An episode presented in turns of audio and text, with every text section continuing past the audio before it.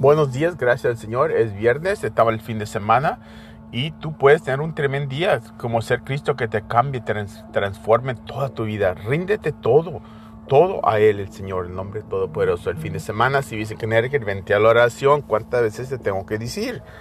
Vente, ya sabes quién eres, tú sabes tú eres. Uh, el, el, libro es Neham 1.7, dice, el Señor es bueno, es un fuerte refugio a esos que están en problemas y está cerca a esos que lo confían en Él. Amén.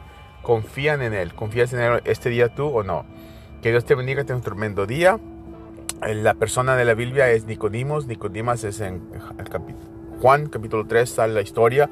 Era un como sacerdote que venía a este a Jesús preguntarle pregunta a Jesús le dice solamente que nazcas de nuevo no podrás entrar al reino de Dios y no entendió dice ¿qué, qué es eso? ¿cómo salgo de nuevo de mi mamá de otra vez?